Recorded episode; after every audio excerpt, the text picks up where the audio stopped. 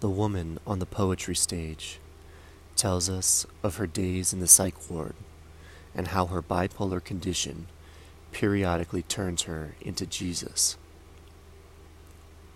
Outside, a train rattles by and shakes the foundation of this warehouse turned art house, and the paintings vibrate.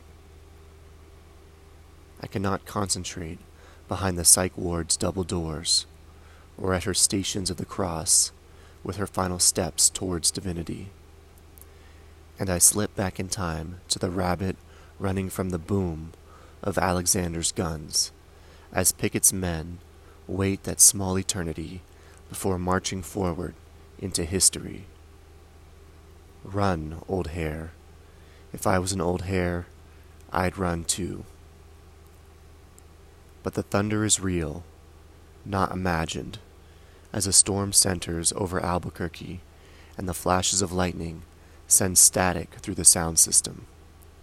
Crinkle the woman's voice in a manner more like the wicked witch's cackle than any voice I imagine Jesus spoke.